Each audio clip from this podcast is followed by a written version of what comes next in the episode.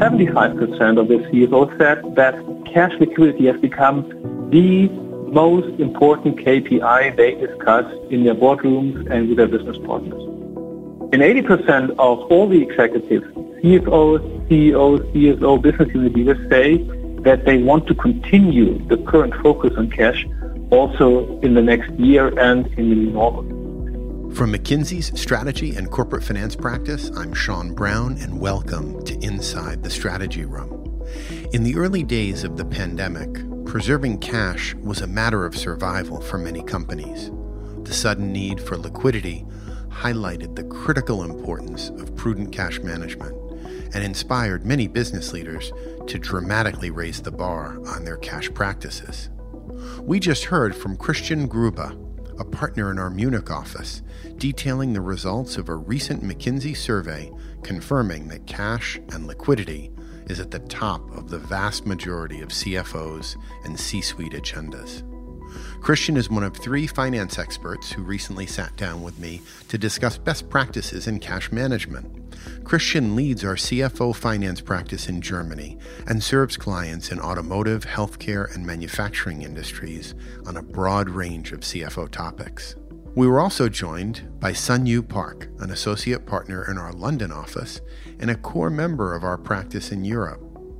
She leads our cash service line across Europe, and her client work is focused on cash and transformation topics across the energy, natural resources, and advanced industrial sectors. Sun-You and Christian recently co authored an article on cash excellence, available on McKinsey.com titled Moving from Cash Preservation to Cash Excellence for the Next Normal. We were also joined by Hugo Bague. Hugo most recently was Group Executive of Organizational Resources at Rio Tinto and is now a Senior Advisor to McKinsey. He has more than 25 years of experience in senior leadership roles across human resources and support functions. He's driven HR transformations, complex merger integrations, and cost and support function transformations. Unfortunately, the quality of our recording at the beginning of this discussion suffered from some unexpected technical issues. They were resolved midway through the discussion. Thank you for staying with us. We hope you enjoyed the conversation. Christian, Sun-You, and Hugo, welcome. Christian, you recently polled several hundred global CFOs and finance executives about their views on cash management. Can you tell us a little bit about the high level findings? Thank you very much, Sean. You can say that this topic has been around for quite some time, right? Um, but it has really been boosted in 2020 uh, with the in the context of the COVID-19 pandemic. So almost every CFO said that cash flow has been disrupted, but 40% say that there was such a massive impact in both ways, either that they had very little cash or that they had much more cash than expected, uh, so that all the pre-crisis plans were completely useless. 75% of the CFOs said that cash liquidity has become the most important KPI they discuss in their boardrooms and with their business partners. And 80% of all the executives, CFOs, CEOs, CSO, business unit leaders say that they want to continue the current focus on cash also in the next year and in the new normal. So clearly, preserving and managing cash has rightly become a major priority. But in your article, you actually describe cash excellence. What does that mean, and how does it differ from simply preserving and managing cash? Cash management is actually the result of thousands decisions taken every day by almost all members of the organization. And we strongly believe that cash excellence requires a company-wide cash culture. And it's all about do our employees have the right skills? Do they have the right mindset? Do we actually also ensure proper cross-organizational collaboration? Then structure. Do we have the right governance in place? Do we have responsibilities, accountabilities throughout the organization that look into cash and how cash develops? And finally, of course, process. How does it work? Have we implemented the cash idea and the cash focus in our daily doing in our daily routines? Thanks so much for sharing these three core elements, Christian. Now, Hugo, let's turn to you. In your experience at Rio Tinto, did any one of those three core elements stand out as especially critical to effectively managing cash? From where I'm sitting, what is really important is to look at the framework as an integrated framework. You can not only focus on one of the three elements, people or structure or process, you need to do all three. I mean, I think that's, that's, that's a critical element. But if I had to really highlight one thing. It's the people element. One is the tone from the top and, and the role modeling from the top as being critical. And secondly, I have been surprised how few employees actually understood the importance of cash. So it is at both ends of the spectrum, actually, on the people side, that one needs to look at that. At, for me, very critical uh, to uh, to work on. So, given the importance of that people dimension, Sun-You, can you tell us a little bit about what goes into creating a strong cash culture? As Hugo said, I would argue that it will be almost impossible that cash culture exists in an organization without the top management being religious about cash and role modeling effectively throughout the organization. Um, it is important to tie it to the why. So there are lots of research out there showing that purpose-driven companies have better performance and better employee motivation than those with less clear purpose. So the same applies to cash culture. So for example, CEO and CFO can frame why their company needs to manage cash well. It can be that extra cash can be used to fund the growth to make into an important R&D investment or strategic acquisition. Um, so it's really important to give the purpose to why we're doing this. And actually, during COVID, um, it was actually easier to focus the organization around the purpose of cash excellence, right? The cash that protects the company during the unexpected disruption like COVID. So we're still in the middle of the pandemic, and as we're emerging from it, I think it's really important to continue to remind people on this purpose. The top management focus on the cash KPI. It is really important that the management continues to use them and actually use them in the conversations that matter and make decisions based on them. Secondly, on uh, cross-functional organizations. So as Christian already mentioned, cash is not just about finances problems. It's really important to make it everyone's priority. We often see in many organizations that cash and working capital already becoming a prominent topic in the finance leadership team meetings. So that's really great to see. But oftentimes it's an absence of the business who actually have huge influence on cash. It is the salespeople that negotiate in terms of customers. It is the procurement buyers who do the same thing on the supplier side. So cross-functional collaboration through the right role modeling and incentives is critical in our opinion. So, for example, best practices that accounts receivable, for example, should be a shared responsibility between finance and sales and not just finances problem. Lastly, on skills, um, so role modeling at the top is very important, but that needs to trickle down to all levels of the organization. And employees at the right levels need to be empowered with the right skills and knowledge and decision-making power. Um, cash is a result of thousands of individual decisions made every day by the frontline employees. So, for example, procure-to-pay specialists making the payment on, on the invoice factory managers stocking their supplies and, and so on. Um, so, for example, it's very important there should be a clear guidance note about, for example, trade-offs between cash versus P&L. So employee knows how they need to make decisions, but still have that empowerment to make decisions. Regular learning programs and knowledge transfer meetings for working capital community can be another source of uh, skill building and tips. And also a reminder of the importance of cash. Thanks, Sun-You. So, again, Hugo, it would be very interesting to hear how these people oriented practices that we just heard about have played out in your experience. First of all, on the role modeling, I mean, it's really setting the tone from the top. And we made sure that for nine months in a row, in every communication, the CEO did, not the CFO, the CEO did, cash was mentioned. By doing so, you really create a drumbeat and the importance also on the, the business reviews at every level in the organization, there was a cash question. And by doing so, you, you actually create a natural attention to the topic uh, of cash and then sharing actually the best learnings is, is quite important. So other comments I would like to make is the communication of, of the why. When a company is in a challenging situation, explaining the why is less important because everybody can make the linkage with cash. It is when you are not doing badly or when your results are good actually that the purpose is, is absolutely critical. But make sure that your purpose is understood by the majority of your employees. And not only understood, but also that they can relate to it. If, if you say the why is because we want to create better return to our shareholders, actually that doesn't resonate with the bulk of the employees. If you say by doing so, we will build resilience in a downturn to protect jobs, that is something that is actually resonating with people tremendously.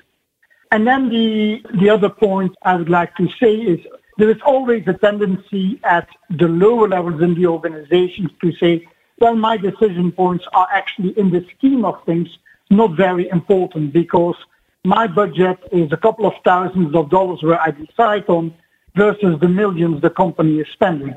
So what the heck? Why should I focus on it? And what we try to do is to create an ownership culture. If you would be the owner of your department, would you then make the same cash decisions, yes or no? Well, presumably, companies have to make trade offs between holding more inventory, which would allow them to process goods more quickly, and having more cash on hand, both of which can impact KPIs in different ways.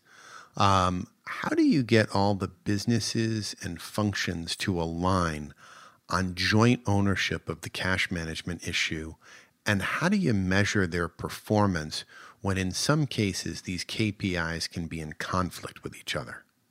It is a trade off, uh, but it's also a trade off with risk and the business risk that you want to take overall. And educating people around that is very, very important.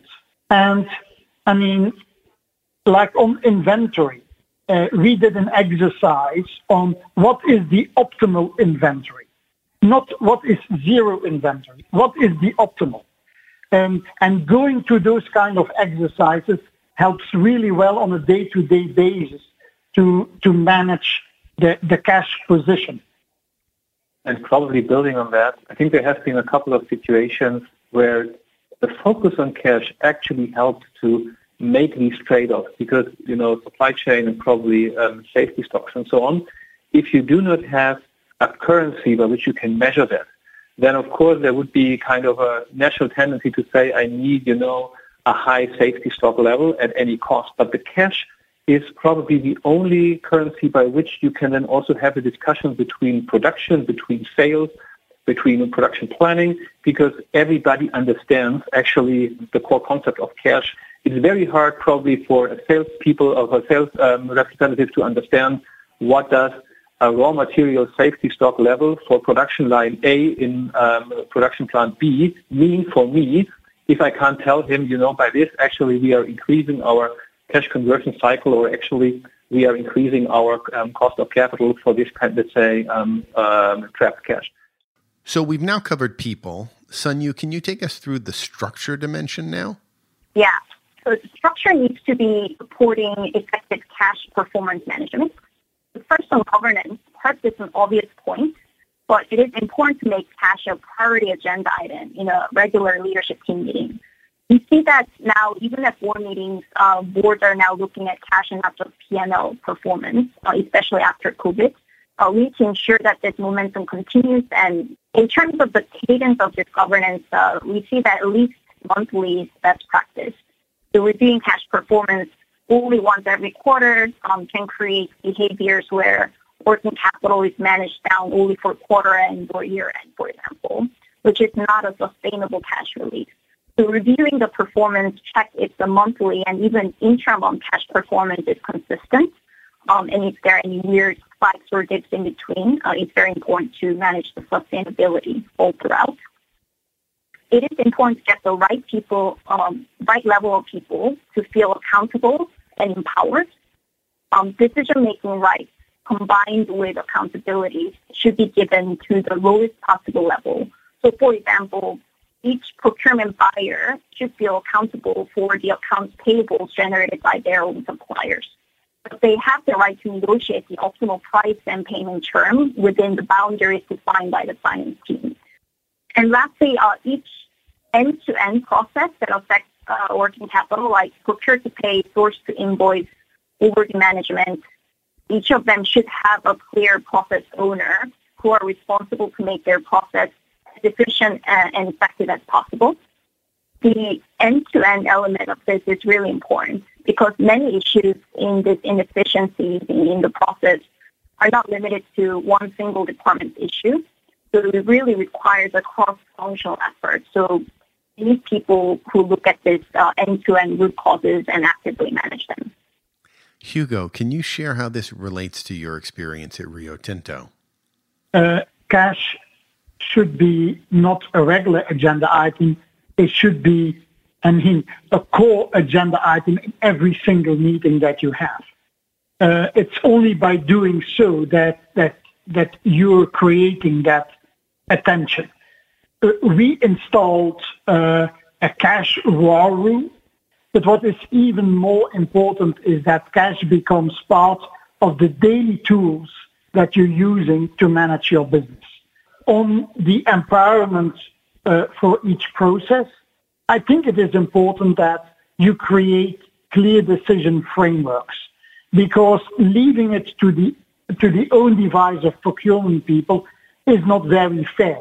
They need to have the tools to make the trade-offs. And your salespeople need to have the tools to make the trade-offs. If if they want to extend payment terms for the clients, they need to understand uh, what it means from a price point perspective. So those frameworks are very important, but they also need to be very transparent across the organization so that you don't end up in an internal quarrel, so to speak, but that you are all aligned and you agreed on the direction that you that you've taken. Given the cash war room that Hugo just mentioned, Sun-You, what role would such a war room play now and over the longer term as the crisis passes? This is really like the focal point of response in the beginning of the pandemic, actually, as companies try to preserve cash in times of disruption and uh, remain elements of cash war room and how these can be embedded uh, in the long term. So the first is the spend control tower to control your OPEX. Second is the cash control tower to look at cash in, cash out, working capital, CapEx, other balance sheet items. Um, the third element is the transparency that enables the previous two. So creating the 13-week cash forecasting on a weekly basis to really have a tight visibility on what's happening real time. So on all these three, as companies are thinking about harnessing this effective governance into the normal operating rhythm of the business, there are a few ways to embed this. So for example, Spend Control tower transforms to zero-based budgeting so that the company controls the spend from the budgeting exercise, not only as an after and managing spend only after uh, budgeting is done. Equally important, enhancing digital capabilities in procurement and ensuring better collaboration between procurement and business is another long-term aspect which tackles spend from the beginning of the cycle. And on cash control tower, now it's really about putting this as regular finance rhythm, as Hugo mentioned, the core agenda item. So lastly, on cash transparency, the long-term governance should include cash component in the regular financial planning governance utilizing digital tools, um, also ensuring the relevant KPIs are available to all relevant organization levels. So, for example, a factory manager can check their inventory performance versus other sites real time. Uh, salespeople can see how their customers' accounts receivables are faring versus other customers and so on. So setting this right KPIs at, at right levels are so important. Let's double click on digital tools, not to be too punny here. Um, this is something that frequently comes up in terms of the role that digital and advanced analytics can play in driving cash excellence, especially around these notions of control tower structures. Can you say a little more, Sun-You? So, uh, example, the digital and AI front um, is two use cases. Number one is on the overdue collection. Uh, we see that really advanced companies use advanced analytics to do um, segmentized individual overdue collection. Um, and that really improves not only the overdue, lower the overdue level, but also improve the um, the overdue efficiency in terms of how many people are actually tied up um, as resources. Um, and then the second one is um, on the inventory side. Um, so doing machine learning or advanced, uh, advanced analytics to um, do real-time uh, inventory management so that you actually have a bit of dynamic safety stock level uh, adjustments. Um, so those are two specific use cases that we've seen often. Yeah, if I can chime in with uh, with the example or a couple of things that we've done. Uh, digital tools really helped us with some operational elements, so with automation of payments and reducing early payments. But from an analytics perspective, where it helped us was in scenario building, where the, the tools were really kind of saying, okay, if this is going to happen on inventory, if we reduce our inventory, what are the side effects then? What are the knock-off effects? If that is combined with a drop uh, in revenue or with an increased demand, how can we respond to that? So digital really helped us to build a couple of base case scenarios that enabled us later on to make decisions faster because we had already a couple of thinking frameworks to go through. Thank you, Hugo and Sun-You. Um, let's new, now move over to the process elements. Christian, can you take us through the main priorities here? Yes. Process has three core elements. So number one is performance management. Um, the old saying, you manage what you measure, is also true for the case of cash. So as Hugo said, cash does not only need to be an agenda item, but it needs to be the agenda item in every business review. And that, of course, requires that you have, first of all, cash KPIs next to the classical P&L focused monthly business steering discussions. So not only talking about revenues, about COGS, about EBIT, but also talking about, let's say, ROIC, working capital in percent of revenues, cash conversion cycle, days payments, inventory days by SKU. So there is a lot of, let's say, different levels of cash KPIs that you can leverage for these kind of discussions. There needs to be a clear link to the incentives, and I think that's also if you just look into the compensation formulas across the industries, and specifically also uh, in the course of the last, let's say, uh, 12 months or so, you see that cash KPIs become more and more part of the incentive schemes and formulas so that actually people are no longer only measured on revenue, but probably also measured on DSO, or that top executives are not only measured on, uh, let's say, share price changes, but also measured on ROIC improvements. So um, complementing this whole cash discussion with a proper incentive system is key for the performance management. The second part, the communication. Um, so what does cash mean? How do we define cash? How can we influence cash in the organization? There's kind of an open communication through regular uh, regular emails uh, that go out probably on a Friday afternoon, and somehow also celebrate success stories because that's probably the second angle to the communication. You also find success stories across the organizations on all the levels, and highlighting those, making these transparent, exchanging good news is a very good tool in order to somehow also install that cash culture. So, for instance, celebrating a line manager in, a, uh, in, a, in, production who actually takes care of inventory stocks for finished goods or for raw material, or somehow celebrating an invoicing clerk who actually brings um, um, down uh, DSOs um, for his customer group is something you want to do. Christian, if I can make an additional comment on the communication and that is linking the communication back to your original purpose.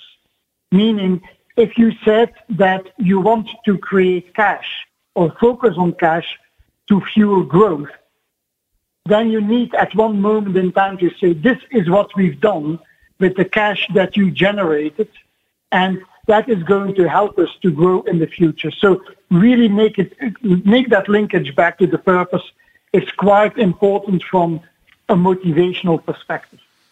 Thank you. That that makes a lot of sense. You all spoke earlier also about the importance of leaders uh, as role models in helping the broader organization embrace a cash excellence culture.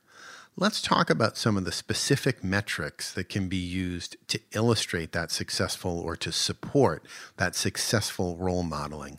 What are some of the ways that you've seen CEOs and CFOs set goals and, and actually pursue them for moving to cash excellence? Yeah, the, the, way the way we did it was looking at different financial scenarios at the company-wide level. What are the consequences uh, eventually for the different divisions that we were having. And then also taking into account what Christian mentioned, benchmarking, because the external benchmarking gives you a pretty good insight in where you can set uh, the goalpost and how aggressive you can be. And it's the combination of all of, uh, of all of those uh, elements that help you to define uh, to define the appropriate goalpost. We'll just add that uh, in, in setting the targets, uh, it needs to be really actionable. So one practical example is, um, again, looking at benchmarks is very important. So what, what one company did is to look at the uh, benchmarks on uh, DSOs, uh, DPOs, payment terms, and then actually set comparable, but actually a little bit more ambitious uh, payment terms targets globally and then actually set that as the target, right? So it's not just a, a, financial number, but actually an actionable thing that people can change. Um, so, so that was one target uh, very concretely. Sun-You, Hugo, and Christian, thank you so much for taking the time with us today. And to all of our listeners, we hope you enjoyed the discussion. If you'd like to stay up to date on our newest episodes of Inside the Strategy Room, you can subscribe to our podcast in your favorite podcast player. And just a reminder, we've included a link to Christian and Sun-You's recent article, along with a link to the transcript of this conversation on our Inside the Strategy Room page on McKinsey.com where you may also easily explore, filter, and search our entire library of previous episodes. To all our listeners, we hope you enjoyed today's discussion. If you'd like to stay up to date on our newest episodes of Inside the Strategy Room, you can subscribe to our podcast in your favorite podcast player. And just a reminder, we've included a link to Christian and Sun-You's recent article, along with a link to the transcript of this conversation on our Inside the Strategy Room page on McKinsey.com, where you may also easily explore, filter, and search our entire library of previous episodes. If you'd like to share feedback or an idea for a future podcast, please email us at inside the strategy room at mckinsey.com. If you'd like to receive alerts on our latest articles and insights, you can sign up on the Strategy and Corporate Finance Practice page on McKinsey.com. Follow us on Twitter at MCK Strategy or connect with us on the McKinsey Strategy and Corporate Finance LinkedIn page. Thanks again for listening. We look forward to having you join us again soon inside the Strategy Room.